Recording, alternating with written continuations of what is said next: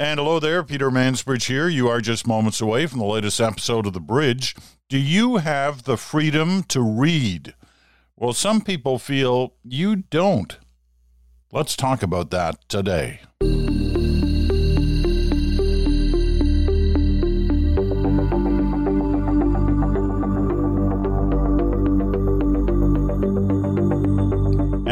Peter Mansbridge in Stratford, Ontario. Snowy weekend it was, but it was a pleasant one. I was down in London, Ontario last night for a speech at the um, Ivey Center for Leadership, a nice little place tucked into the middle of a kind of a forest area in London, kind of the western, or sorry, eastern end of London. Pleasant evening, good crowd, good audience, good people. All right. We got a number of things to talk about today, and it's uh, highlighted in the headlines as we begin a new week. We're going to talk about the freedom to read. But before I get there, just a little hint of what'll come later in the program today. A kind of end bit that I'm going to, I'm looking forward to talking about. Do you check the expiry dates on everything? You know, when you go to the grocery store and you're going through all the different things on the shelves, do you check, you know, like on your milk, on your eggs, on almost everything these days? There's an expiry date. And do you hold true to that? Once that passes the expiry date, do you toss it? You know, I remember when I was a kid, before the days of expiry dates, you know, we we were kids who were adventuresome. This little group of guys, and we used to uh, we used to venture away from our neighborhood and go into the kind of the into the bush. It wasn't far. I lived in the glebe in Ottawa, and in those days, in the 60s, they were still building the Carleton campus, and there were parts of the area of that university today that were just forest land. And we used to go in there, and you know, if we if we were really having a good day, we'd go in there and we'd take some food with us and we'd eat. Well, one day, one of the guys said, "Why don't we store some food here so when we come back, you know, in a couple of weeks, it'll be here." And so that's what we did, and we put a you know a tin of, I think it was a tin of beans or something like that, and we kind of hid it near a tree trunk and all that. And then we forgot about it. We forgot about it for more than a year, two years, I think. And then we thought, oh, we'll go back. We got to go back there and find those beans. And we went back, and sure enough, they were there under a rock or wherever we'd put them. We opened them up and we ate them. I can't remember whether we ate them cold or we somehow heated them up with a little fire. But nobody ever thought, hey, you think these things are still okay? Well, they were. I mean, they were baked beans. They had a certain effect, but it wasn't. It wasn't a. It wasn't an effect that uh, caused us to be sick. Let's just say that. But I always remembered that whenever I see expiry dates, I think, wow, I wonder whether they would have had an expiry date on those beans. Okay, so what am I talking about? I'm talking about expiry dates, and I'm talking about a piece that was in the New York Times the other day on expiry dates and what you should actually believe about expiry dates. So we're going to talk about that later. But first, we're going to talk about the freedom to read which is an issue that comes up and has come up lately, and this focus has been on issues in the southern United States about state governments that are saying, you know what, this book shouldn't be on the curriculum.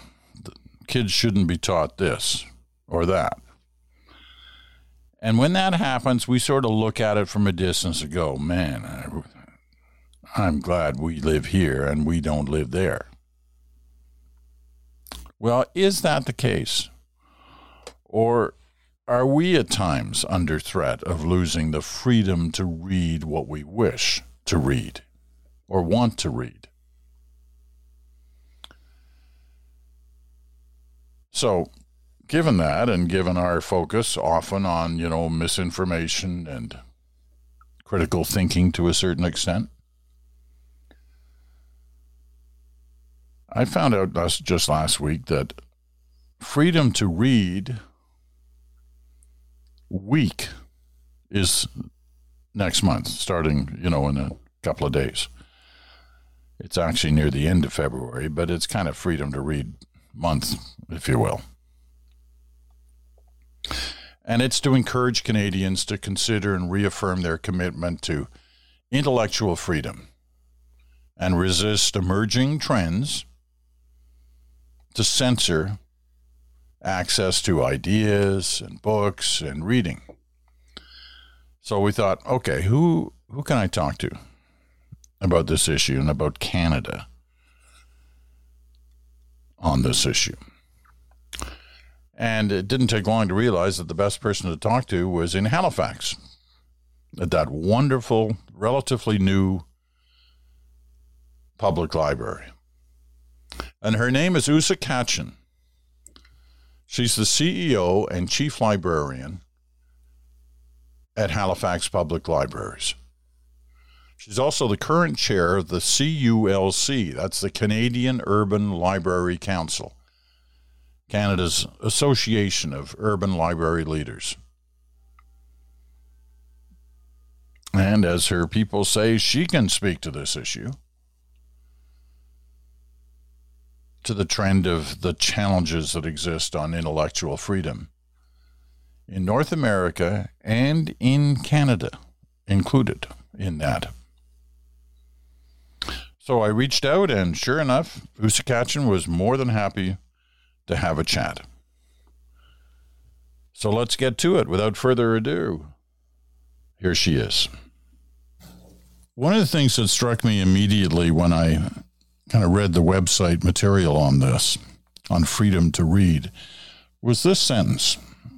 A couple of sentences, actually. Even in Canada, a free country by world standards, books and magazines are banned at the border. Schools and libraries are regularly asked to remove books and magazines from their shelves. Now, I think that'll surprise a lot of people. Mm. That it's, you know, we hear these stories from different parts of the world, but it happens here too. Talk about that a bit. Yeah, it does, Peter. It's uh, it is one of those things that we need to talk more about, and not just during Freedom to Read Week or month. Or it's an everyday. Um, it's something we need to give care to every day. So uh, we are at the moment in North America seeing the rise in in demands for censorship. Um, much of it is is based in the southern United States, but that playbook is finding its way to Canada. Well, that's and, why I want I want to talk about that for a minute because yeah. Uh, you're right. I mean, we we see what's happening in the southern United States and the recent examples in Florida, but mm-hmm. to hear that it happens here as well, um, I think is going to be a, a shock to some people. So, uh, give me some examples, or tell me about where and how it's happening here. Sure. Yeah, it's happening in, in Canada. There are school boards in Ontario that are reevaluating which books should be available to children. Uh, it is not uh, unusual in Canadian libraries for us to have people contact us and and uh, most recently, for example, demands to cancel drag queen story time have been quite common across this country. Uh, we had a youth drag show a few years ago at my library and we received some quite significant threats. Um, now, when we traced back the IP addresses, we determined that that individual wouldn't make it by that evening, and the and the program went on. And I remember feeling the weight of uh, reading the the terrible things that people will write when they ask you to remove an item from the library, and uh, going to that program that evening and my heart filling with joy at this sort of people expressing themselves in very positive ways. And uh, so that the the sort of counterpoint of of reading very uh, you know untrue, very uh, very it was just difficult to read and then and then being able to see the joy and be grateful for upholding that but challenges to library materials come from all sides so it's not a regardless of where on the political spectrum a challenge might originate fundamentally what lies behind it is this fear so this fear that that if this particular item or this particular program goes ahead uh, that we that that bad things will happen. So it's a very paternalistic concept. So it would be, for example, if I were to say, Peter, I've read this book and I can process content in this. I can, uh, I that I will disagree with that person. I won't sort of what their their point of view won't become my point of view. I can handle it, but other people aren't going to be able to. So I have to protect them from this content or this book or this idea. And um, Emily Knox, who does a lot of research, Dr. Emily Knox, who does quite a bit of research on this in the in the uh, U.S., talks about this sort of mirror or people worry that the book will be a mirror. So somebody expresses um, a particular perspective on an issue, uh, and the idea that that will be contagious is often what sits at the heart of it that that will mirror that will reflect back on the reader the reader will be as a result of having read that item will have a particular viewpoint or move toward a particular makes particular choices in their lives what, What's um, interesting is I have always viewed a book as a window, not as a mirror. So I I make a real point of reading disparate perspectives. I want things I want to read. If there's somebody I think I might disagree with, I really want to read what they have to say because I can't formulate my argument against their perspective if I haven't read it and if I have not taken in that that content. Well, but what, censorship what, is generally about fear and about pre- preventing others from having access to something. What are the boundaries, or should there be any boundaries? I mean, how do you decide, or do you decide? Well, you know what? This actually would not be good to have on the shelf? Mm. Well, people will often use phrases like dangerous and hateful. In Canada, we have a criminal code that determines hate speech. And as librarians, um, we are not the arbiters of hate speech. So we are we are people who create access. So generally speaking, if there is interest in the community, now I, every library that should and ha- I, all the ones that I know have very well written collection development policies that are designed to to protect from bias that are designed to say you know what we we need a broad representation of viewpoints on a topic. So there are many things in the library collection that I disagree with uh, but I can't presume the reason somebody would read that and I can't presume what they will do with that content. So, uh, you know, quite a sort of semi neutral example I can give would be, you know, we have diet books in the library. And some of them suggest, you know, removing quite nutritious food from your diet for prolonged periods of time. Um, now, somebody may take that book out from the public library and make decisions on the food intake as a result of it um, that may have health consequences for them. But the person borrowing it from the library may actually be borrowing it to to understand how they can support somebody who who is on that diet and maybe understand more deeply the impact. So you can't make presumptions on who on what the intended use of that knowledge is on the part of people who borrow it. So it's closely tied to to democratic freedom that idea that we should be able to access ideas. We should be able to read and discern for ourselves what we want to do with that information. So does that mean that it basically goes unchecked that any book can end up on the shelf? Well we give thought to where books are shelved in the library. Who's we um, well, collection development policies will often, if a book is uh, there's there are books that are more suited to young children, and there are books that are suited to young adults, and there are books that are suited to adult audiences. So that sort of sifting and sorting happens within the library. But generally speaking, if there is a if it is a topical book, if it's a book that people are talking about, if if it is a topic that has you know some some conflicting viewpoints within our community, those should be available to people at the public library. They should be able to read that book in order to say, well, I disagree with it, and here's how I'm going to take this argument apart. We do operate from a fundamental belief that people should have equitable access to a wide range of resources. They should form their own opinions. They should they should be allowed to determine for themselves. And you know, there's this concept that for every person there is a book, and for every book there is a reader, right? So I I even reflect on the types of books I've chosen at different times in my life and my my interests. What am I drawn to and what am I less drawn to? Uh, I think back to the COVID nineteen pandemic. I had been a reader of Nordic noir for years. I went through a period of time where it felt like there was so much distress in the world. I didn't want to read something that might be gruesome where people would lose their lives. I would be, I was more drawn to, you know, how to bake sourdough bread. So I'm not, I, I don't say that to at all minimize things, but I do, I do believe that, that, um, you know people should have wide access. We should start with broad access. If the if something is deemed to be hate speech by the courts who are the arbiters of hate speech then then that will not appear in the public library. But generally speaking it's broader over narrower. And you know we only have to look back in history peter to to, at the kinds of books that are, were banned over time.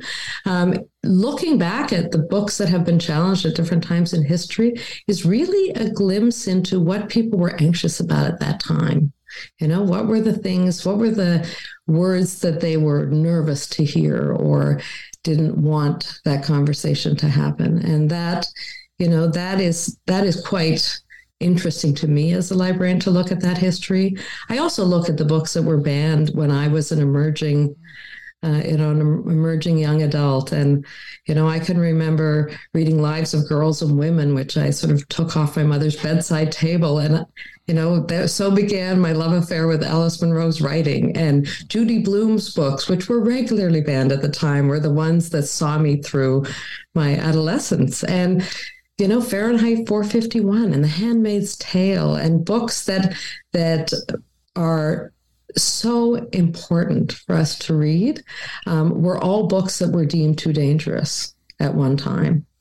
So so as libraries, you know, and as as librarians, we we work really hard to provide a broad access and we invite people to to read and challenge um, you know, Alvin Schrader, who was a professor at the library school um, at University of Alberta for many years, said, you know, the best safety net against bad ideas is better ideas, right? More debate, more intellectual freedom to oppose those bad ideas. To be free to argue against something requires you to know what you're arguing against. And that is, you know, this freedom to read. Um, I think occasionally freedom to read. People see freedom to read and social justice as coming against one another. I really believe we can't have social justice without without freedom to read.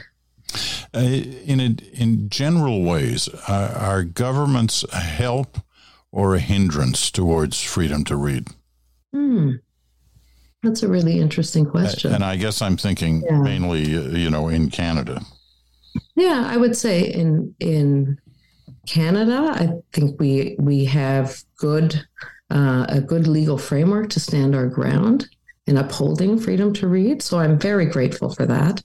You know, many of the efforts in the United States to limit freedom to read are are originate in government. They're highly politicized. They are, um, and they not only are about you know removing books from uh, from shelves, but they're actually also often directed toward librarians and with threats of loss of employment and and limitations to reemployment, and so very very um, concerning, threatening strategies to to sort of make people afraid to open that net wide and and invite um, you know a wide range of viewpoints.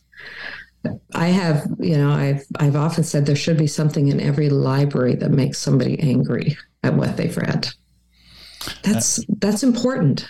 There are books in in the library that I deeply, deeply personally disagree with, and and many of the reasons we we have good policies in place is to make sure that my bias doesn't determine what people in my community can read. I there should be books there that make me angry, and should be books there that make you angry.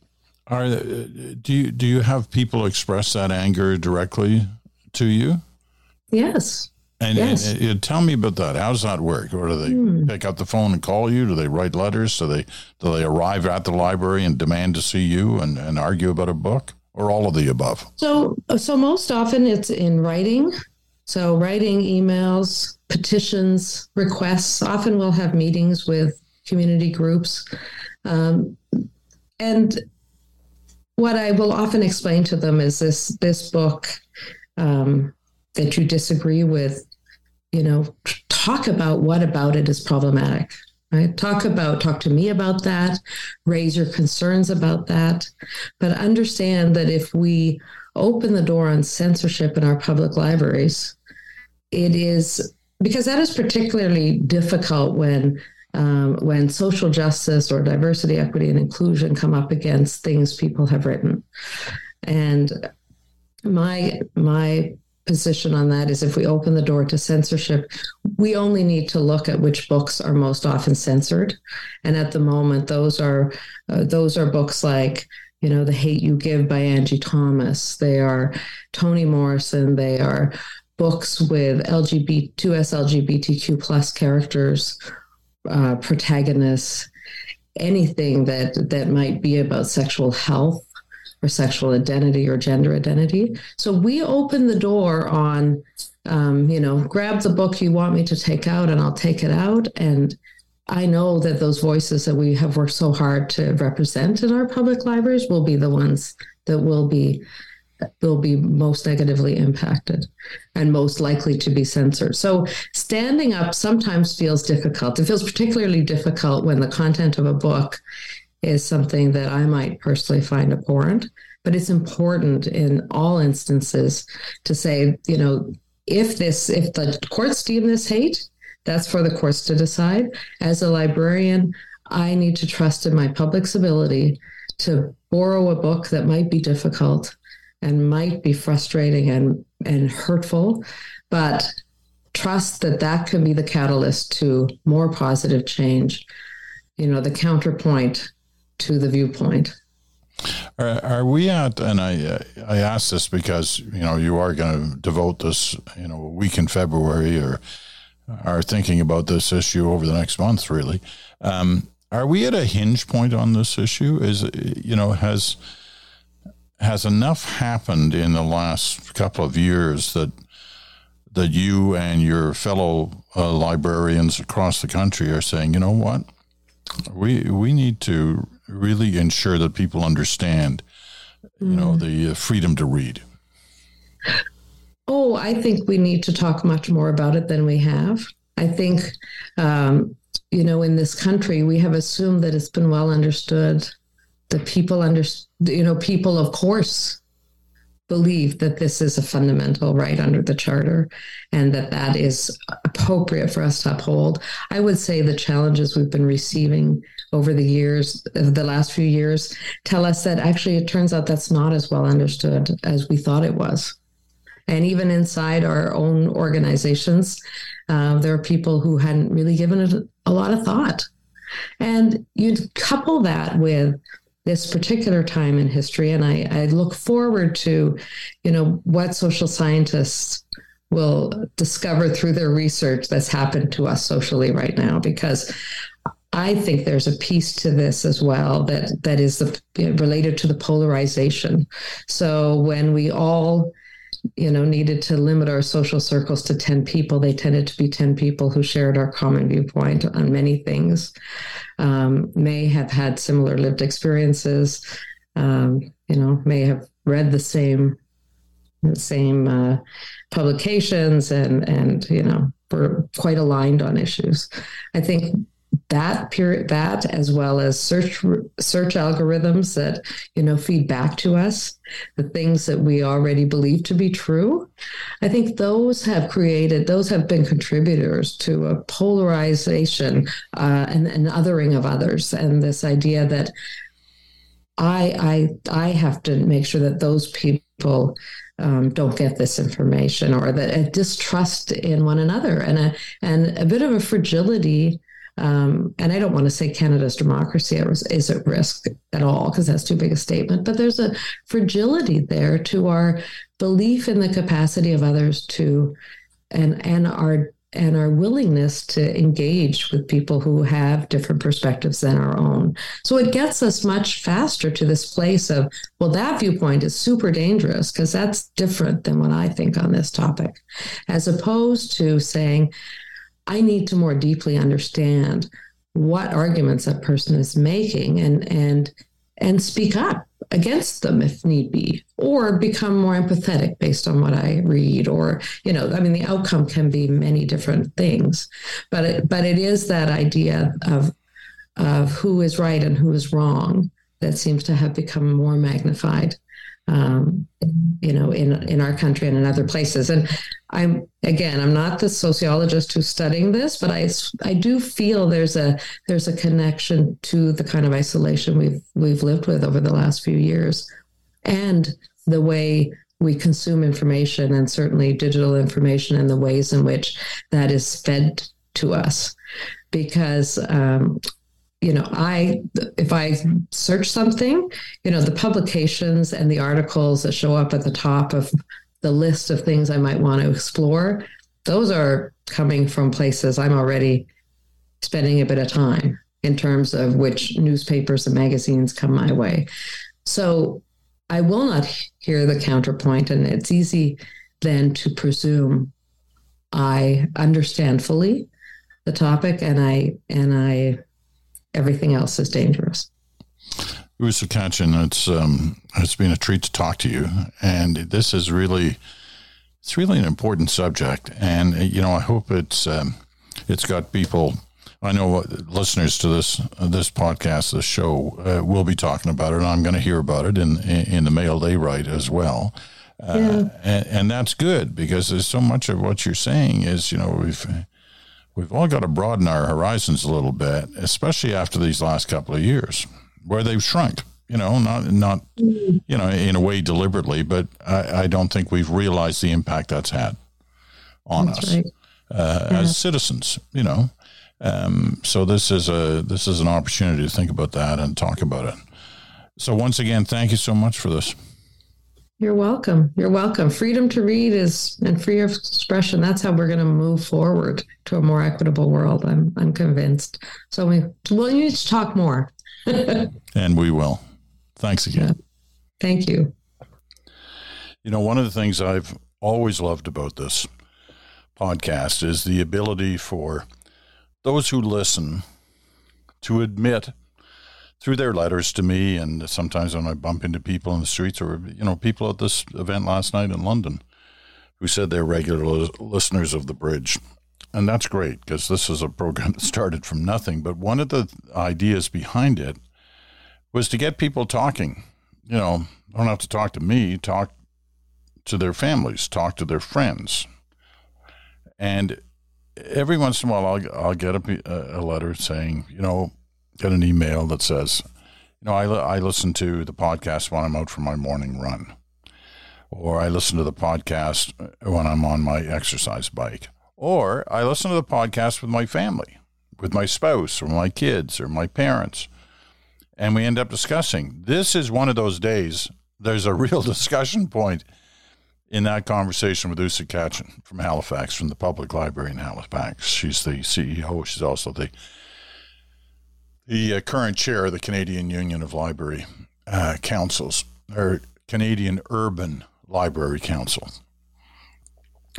Um, and it, you know, hopefully this conversation will get people talking um, in, you know, different uh, living rooms and kitchens and wherever across the country. So uh, good for that. And thank you again uh, to Asa Kachan for uh, talking to us on this day. Okay, we're going to take a, a, quick break, and when we come back, we're going to do that other issue, that end bit. And it's a classic end bit because it's about expiry dates and what you should believe about them. You'll get a kick out of this. Back in a moment.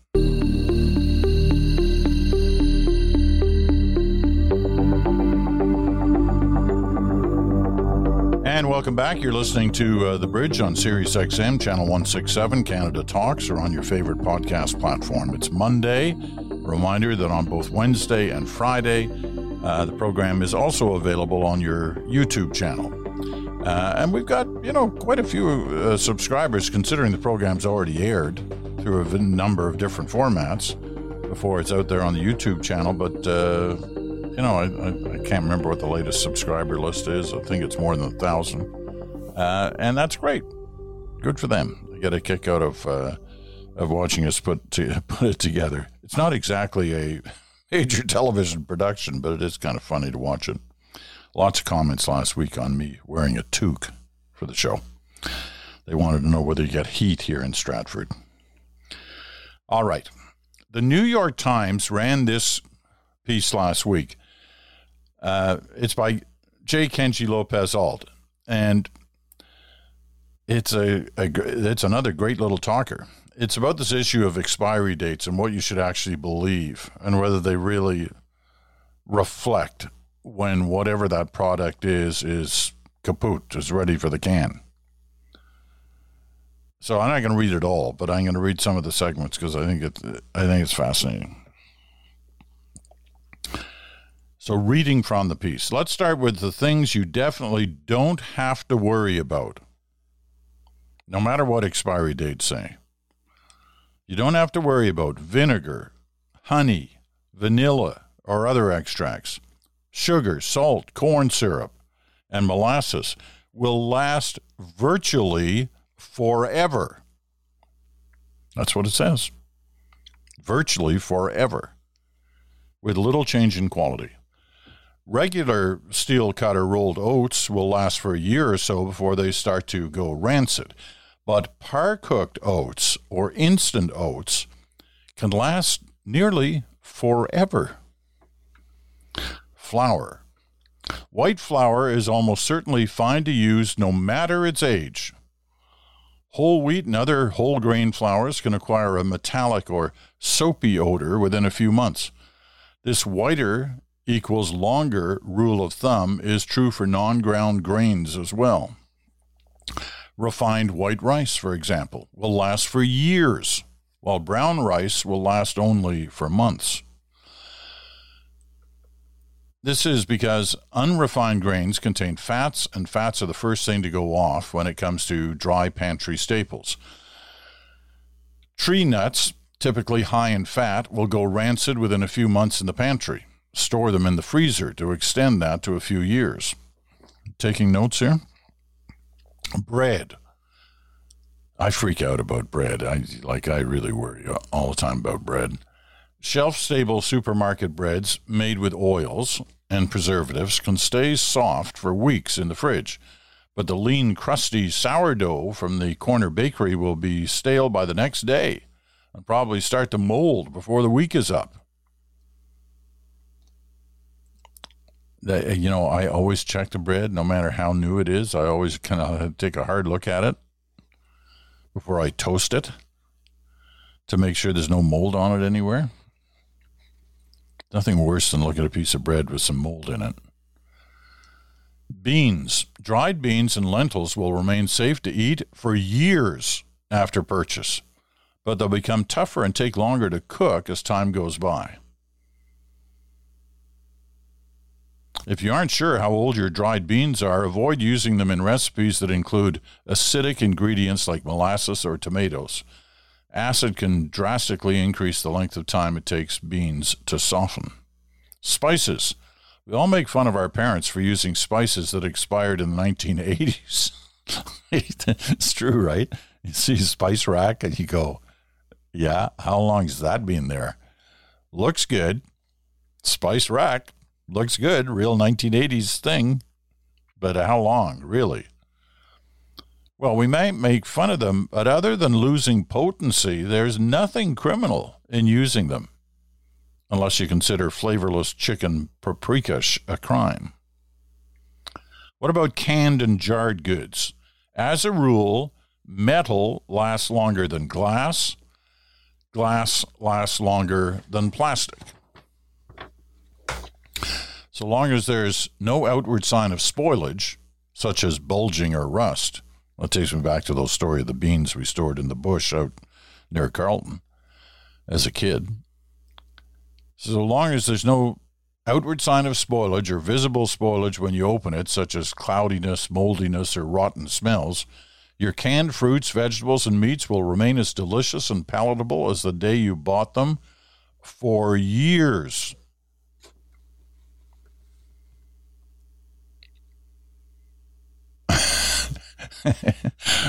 bracket.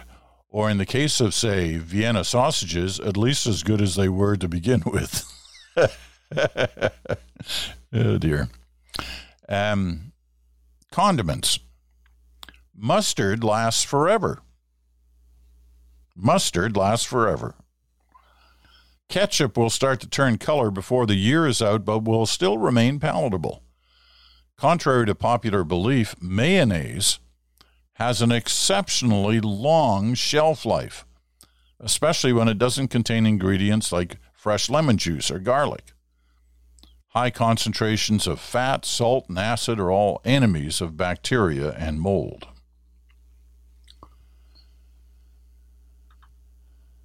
Eggs. Okay, here we go. I love eggs.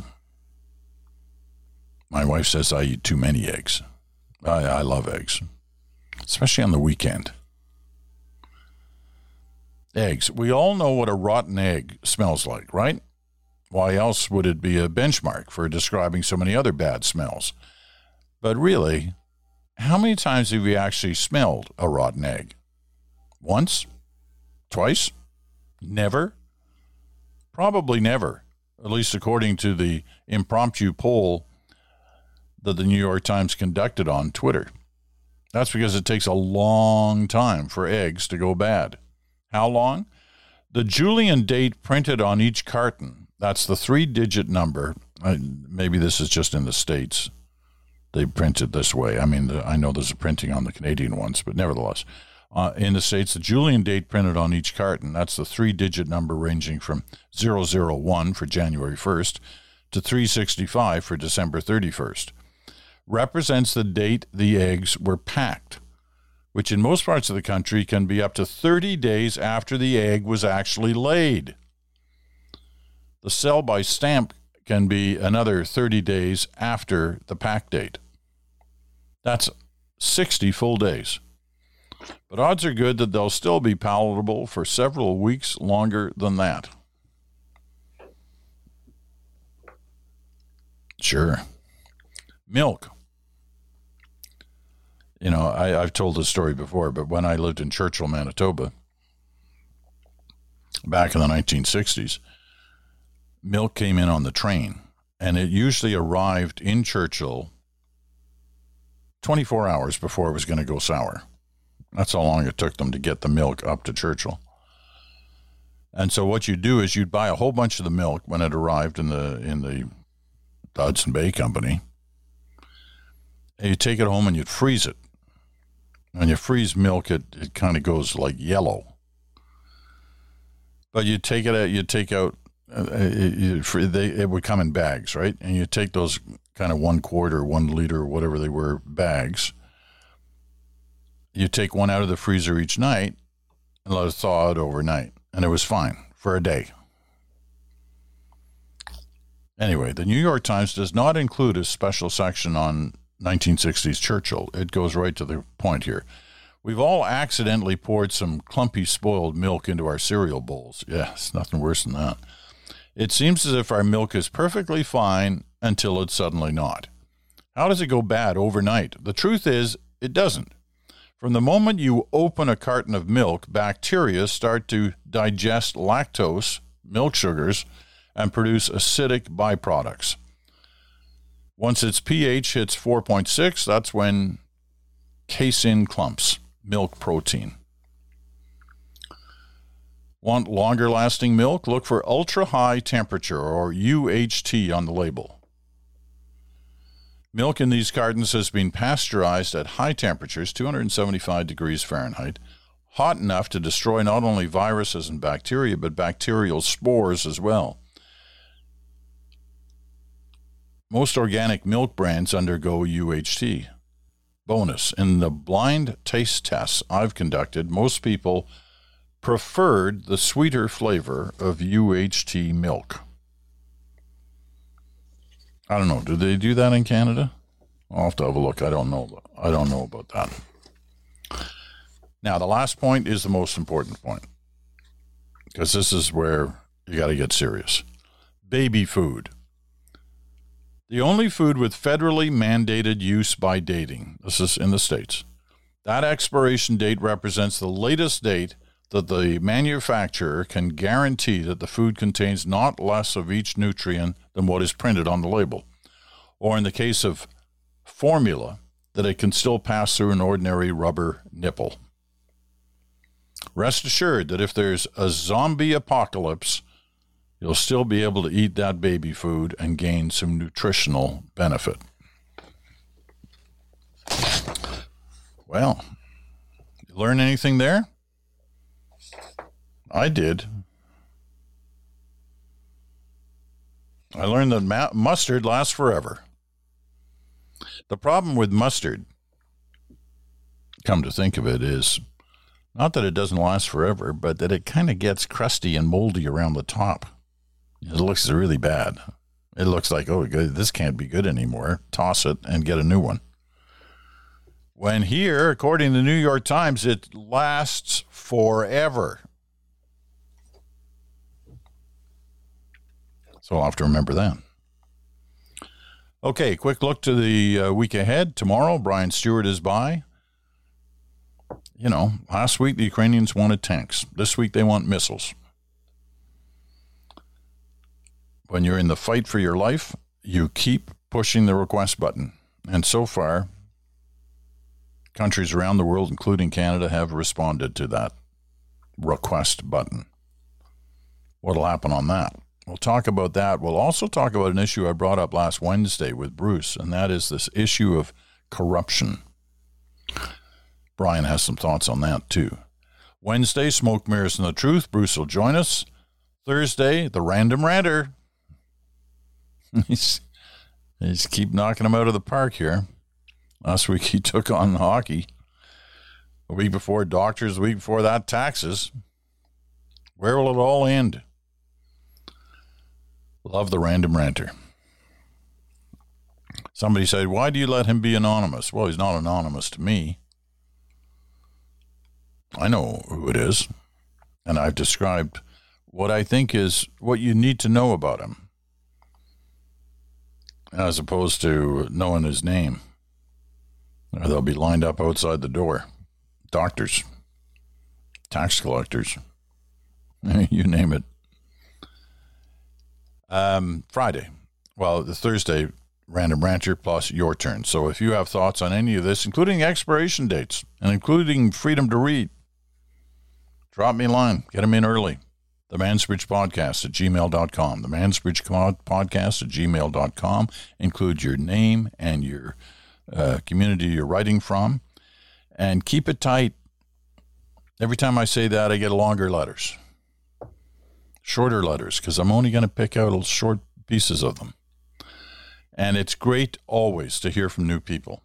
There's some regulars who write, love to hear from regulars, but I like to put new people on the air every week where that is possible. So don't be shy. Friday, good talk. Chantal Hébert joins Bruce, and we always have things to talk about. So that's it for this day. I'm Peter Mansbridge. So thank you so much for listening and taking part in this experiment called the bridge. Talk to you again in 24 hours.